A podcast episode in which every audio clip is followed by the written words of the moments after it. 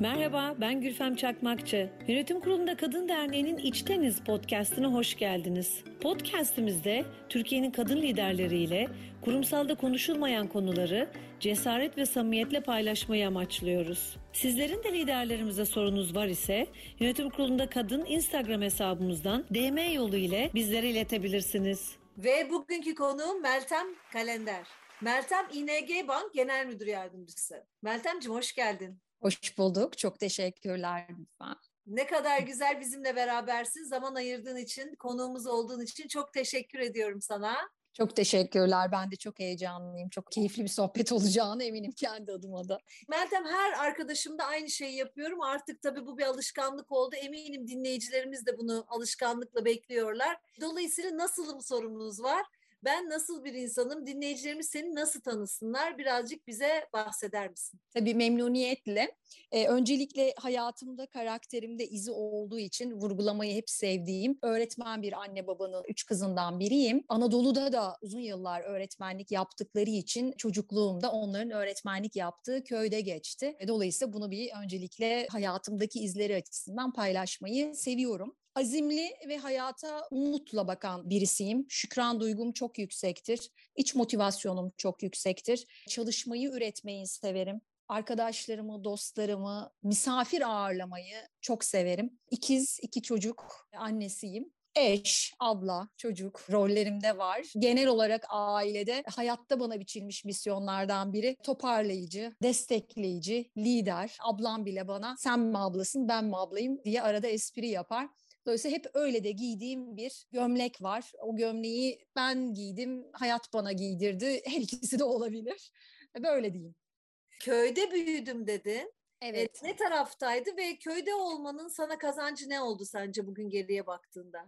Ben Tokat'ın küçük bir köyünde doğdum ve ilkokula kadar da oradaydım ama liseye kadar da aslında her yaz gidiyorduk. O köyün şöyle de bir özel bir yeri vardı. Anneannem ve dedem de aynı köyde öğretmenlik yapmışlardı. Dolayısıyla köyde çok sayılan, sevilen hatta canım rahmetli annem ben sizin nasıl büyüdüğünüzü bilmiyorum. Köydekiler büyüttü sizi derdi hep. Hayatımda şöyle izleri var. Birincisi hep hala ekiplerimle de hep bunu konuşuruz karakterimdeki izi açısından. Babam aynı zamanda anlamda arıcılık yapıyordu. Çocukluğum o anlamda e, yaylada geçti. Arıların da hayatımda üretmek anlamında gerçekten arı gibi çalışkan, arı gibi üreten o takım dinamikleri, o ilişki dinamikleri hep hayatımda iz bırakmıştır. Belki çocukluğumda da çok haşır neşir olduğum için. En önemli kısmı o. Diğeri de her insanla kolay ilişki, iletişim kurmam, anlamam olabilir. Herhangi bir seviye gözetmeden insan diye bakmama iyi bir vesile olduğunu düşünüyorum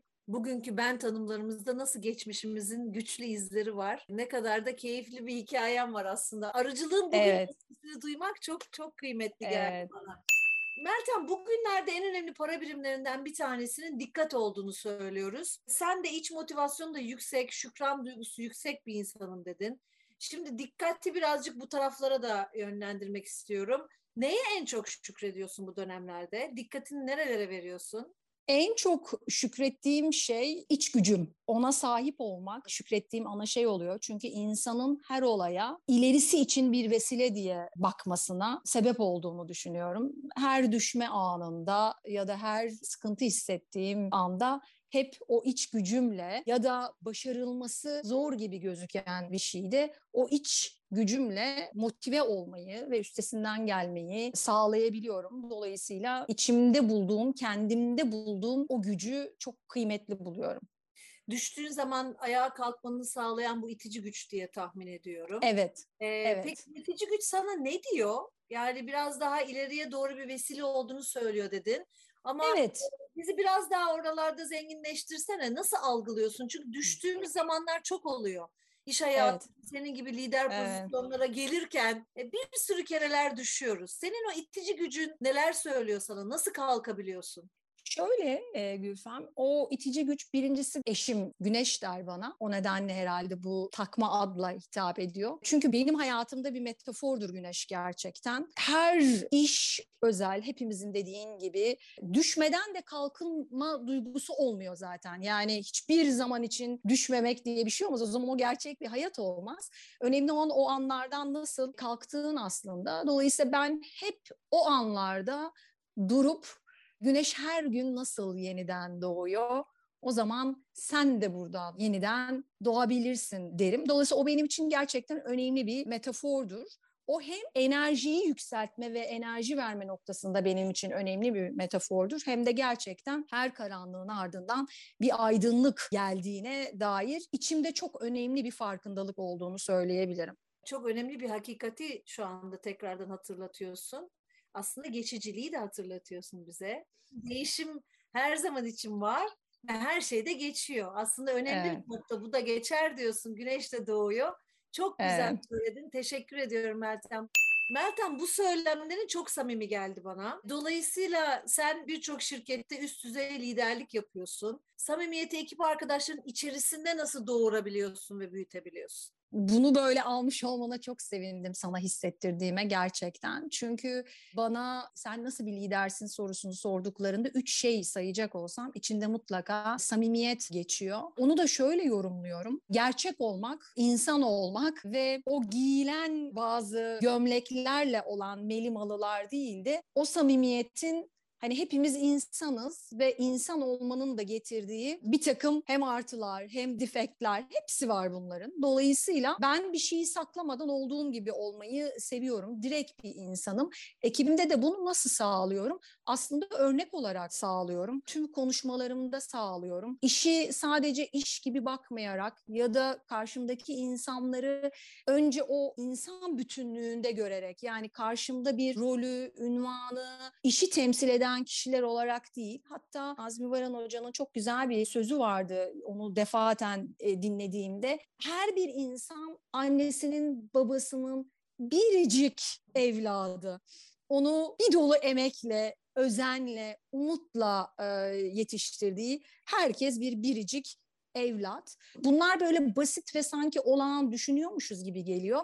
Ama gün içinde hayatımız için en kıymetli olan nefesi düşünmeden alıyoruz. Fark etmiyoruz bazen. Nefessiz kaldığımızda ah nefes ne kadar önemliymiş diyoruz. O nedenle de bu tarz şeyleri hatırlatmak insanın gerçekten önemli oluyor. O basit gibi gözüken, rutin gibi gözüken şeyleri. Ben her iş görüşmesine girdiğimde de mesela böyle bakarım. O özeni hissettirmeye çalışırım. Her diyalogumda, sohbetimde öyle bakarım. Herkesin biricik bir hikayesi var o biricikliğe saygı duyarak, onu fark ederek ve kendim de tabii bunu yıllar içerisinde yani zamanla aslında özün ve gerçek olmanın e, ne kadar kıymetli olduğunu ve bazen de özellikle bizlerin iş hayatında bazı kalıplara girdiğimizi, aynı cümleleri kurduğumuzu, aynı ezberleri yaşadığımızı düşünüyorum. Benim kendime de hayatımda verdiğim bir hediye oldu. 40 yaşımdan sonra böyle 20 yıllık iş hayatı üzerine bir buçuk yıl kendi kendime ara verdim. Türkiye'den uzakta e, aslında sadece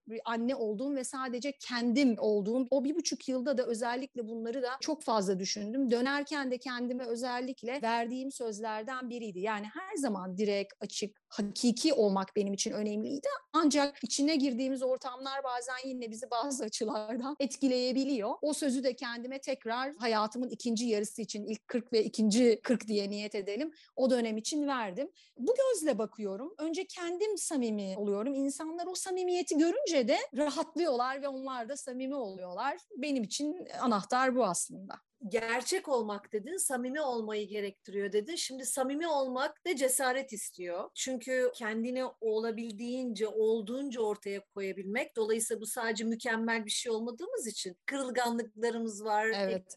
var, tam hallerimiz var.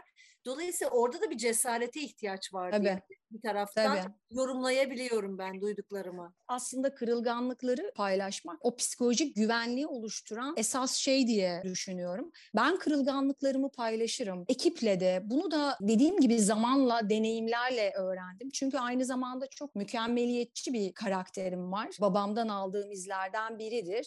E, bunun artıları da eksileri de oluyor. O mükemmeliyetçilik de bazen her zaman o mükemmel olma baskısını hissediyorsunuz. Zamanla yaşadıklarımla aslında kırılganlıklarını paylaşmanın ne kadar gerçekliği getiren, güveni getiren, takımı birbirine bağlayan bir şey olduğunu gördüm ve o konuda da önce oluyorum. Bütün bu süreçte şimdi bir buçuk senelik ara verdin dedin orası da ilgimi çekiyor.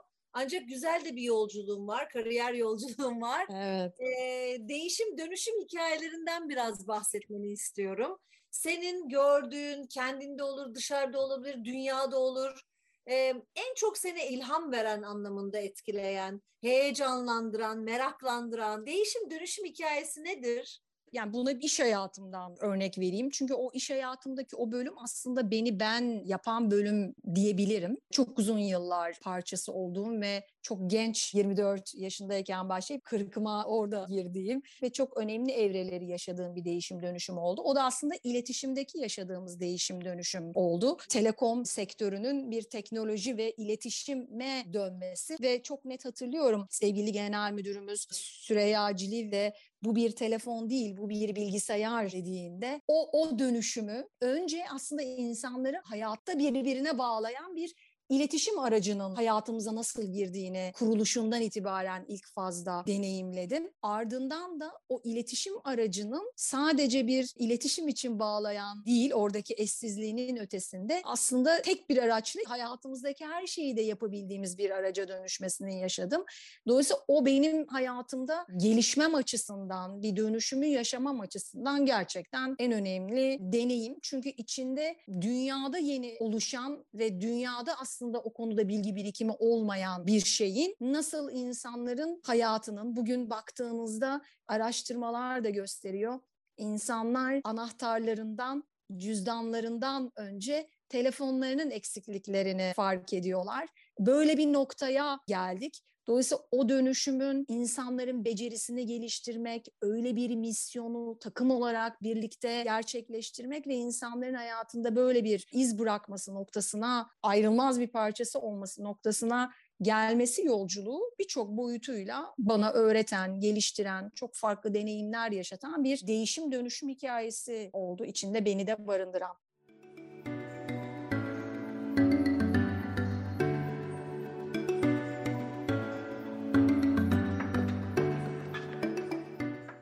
Teknolojinin içinde olmak çok kıymetli tabii. Hele bir de bunlara şahit olabilmek tam da göbeğinden geliyorsun sen de. Evet. Tabii bunlar heyecan verici ve monotonluğu kıran şeyler. Bir taraftan da baktığımızda bugün iş hayatında birçok genç lider arkadaşımdan duyduğum kurumsal hayat çok monoton. Para dışında nasıl bir motivasyon olabilir ki? Ne yapılabilir ki bu kurumsal hayatta?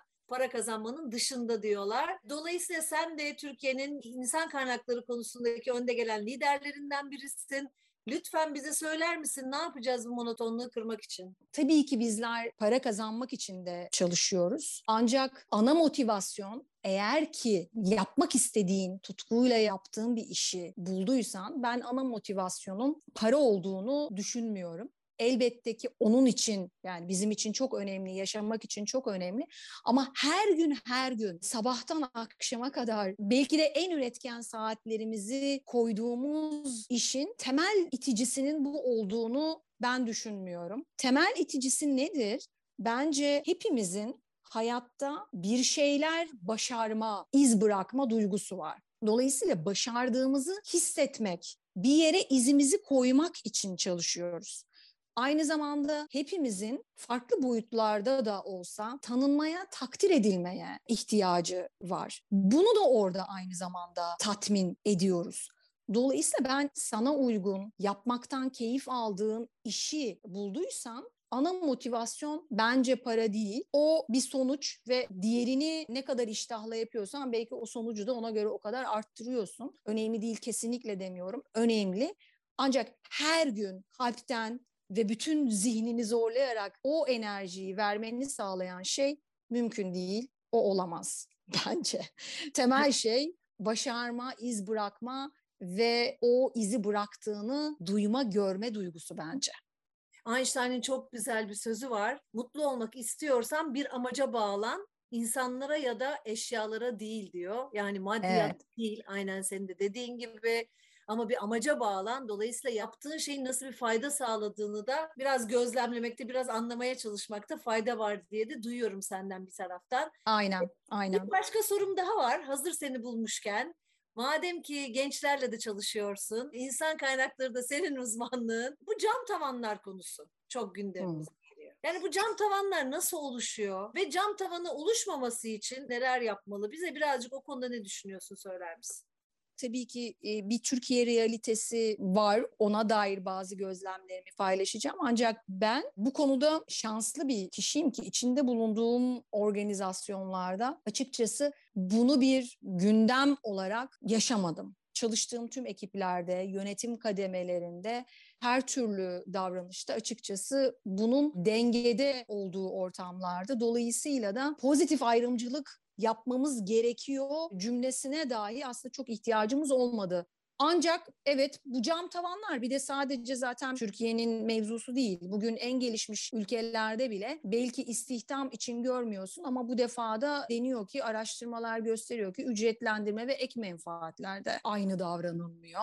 Yani toplumsal olarak bir gündem sadece Türkiye'de değil dünyada da bir gündem ama birey olarak baktığında buna çok takılmadan ben işimi elbette ki içinde bulunduğum kültürün buna yarattığı bazı engeller varsa da o zaman belki de o kültürün içerisinde olmayacaksın. Onlar bir süre sonra o boşlukların zafiyetlerini yaşayıp o realiteyle karşılaşacaklar. Ben temel odağım ona bireysel olarak baktığımda ve gençlere söyleyeceğim şey becerine, yaptığın işi en iyi şekilde yapmaya odaklan. Bu noktada da kendini ortaya koy. O tavanları olası bir engel gibi zihninde koyma. Karşılaştığın, onu gözlemlediğin anlar olursa ona tepkini ver onu yaşadığın anlar olursa. Ama sen o varmış gibi değil, kendi becerilerini, kendi yeteneklerini ortaya koyarak yola çık. O yolda da engellerle karşılaştığında onlara tepki ver derim. Daha çok da kadınların üzerinde bu cam tavanlar konuşuluyor elbette ki. Evet. Kadının yaşadığı üzerinden konuşuluyor. Peki sence kadının kapsayıcı ve onarıcı özellikleri iş hayatına nasıl fark yaratır? İş hayatında aslında birçok noktada fark yarattığını araştırmalar vesaire de gösteriyor ama ben özellikle bu döneme dair birkaç şey söylemek istiyorum. Bugünün dünyasında özellikle de değişen dönüşen yani bu son yaşadığımız krizi çokça çok ortamda konuştuk ama bu kriz bize neyi gösterdi? İlk defa işin içinde insan merkezi sonuçlarında birçok farklı boyut var ama işin içinde önce insanla ilgili düzenleri, çalışma düzeni açısından, kişilerin sağlığı açısından vesaire hep insan merkezli şeyleri odaklandık ve bu bizi başka başka çalışma modellerinde, insan psikolojisinde farklı bir döneme götürüyor. Liderlerden beklentiler de değişiyor ve bu değişen, dönüşen dönemde liderlerden beklentiler içerisinde birkaç şey var. Bunlardan biri şefkatli liderlik. Dolayısıyla kadın liderlerin şefkati de sanırım daha fazla güçlü yanlar açısından göstermede avantajı olacağını düşünüyorum. Kadının değerli hissetme kendini, bütünsel olarak insanı hani kapsayıcı bir şekilde, kapsayıcı liderlik e, ve şefkat onu başarılı bir şekilde, daha farklı bir şekilde hissettirebileceğini düşünüyorum. Çok kıymetli bir bilgi bu. Şefkat aslında bir taraftan da anlayış gerektiriyor. Karşındakinin hikayesini dinleyebilmek için durabilmek, dinleyebilmek, anlayabilmek. Anlayışlı olduğun zaman şefkat de beraberinde geliyor aslında. Çok kıymetli. Evet, evet. Için. Dolayısıyla bugünün dünyasında kapsayıcı ve şefkatli liderlere ihtiyaç var. Değişimi de o liderler ancak sağlayabilecekler.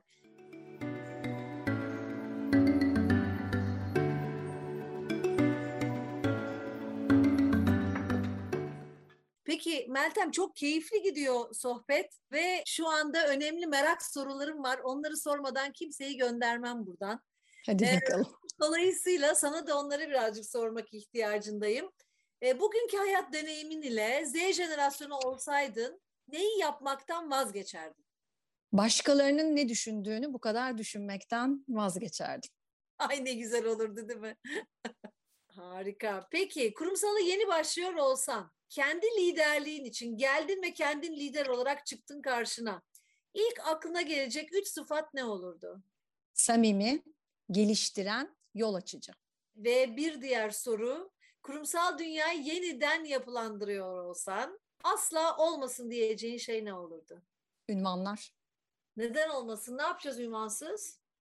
ünvanlara gerek olduğunu düşünmüyorum. Herkesin rolüyle ön planda olduğu, o ünvanların, o seviyelerin olduğu değil, herkesin işinin lideri olarak. Elbette ki takımın lideri, grubun lideri, şirketin genel müdürü bu ünvanlardan bahsetmiyorum ama günlük yaşamdaki kölesi olduğumuz o ünvanlardan bu da genel gözlemim tüm kurumların ve kişilerin içine düştüğü bir handikap olduğunu ve gereksiz enerji kaybettiren bir şey olduğunu düşünüyorum. Herkes işinin e, lideri, ünvanlara hiç ihtiyaç yok bence rüya gibi geliyor bu söylediğin. Bütün arkadaşlarımın söylediklerini toplayıp bir kurumsal yaratmayı hayal ediyorum. Doğrusu çok keyifli. Meltem yavaş yavaş sohbetimizin sonuna geldik. Ve sevgili dinleyicilerimize senden böyle bir damaklarında tat kalmasını isteyecek olsan ne kalsın? Neyi bırakmak istersin?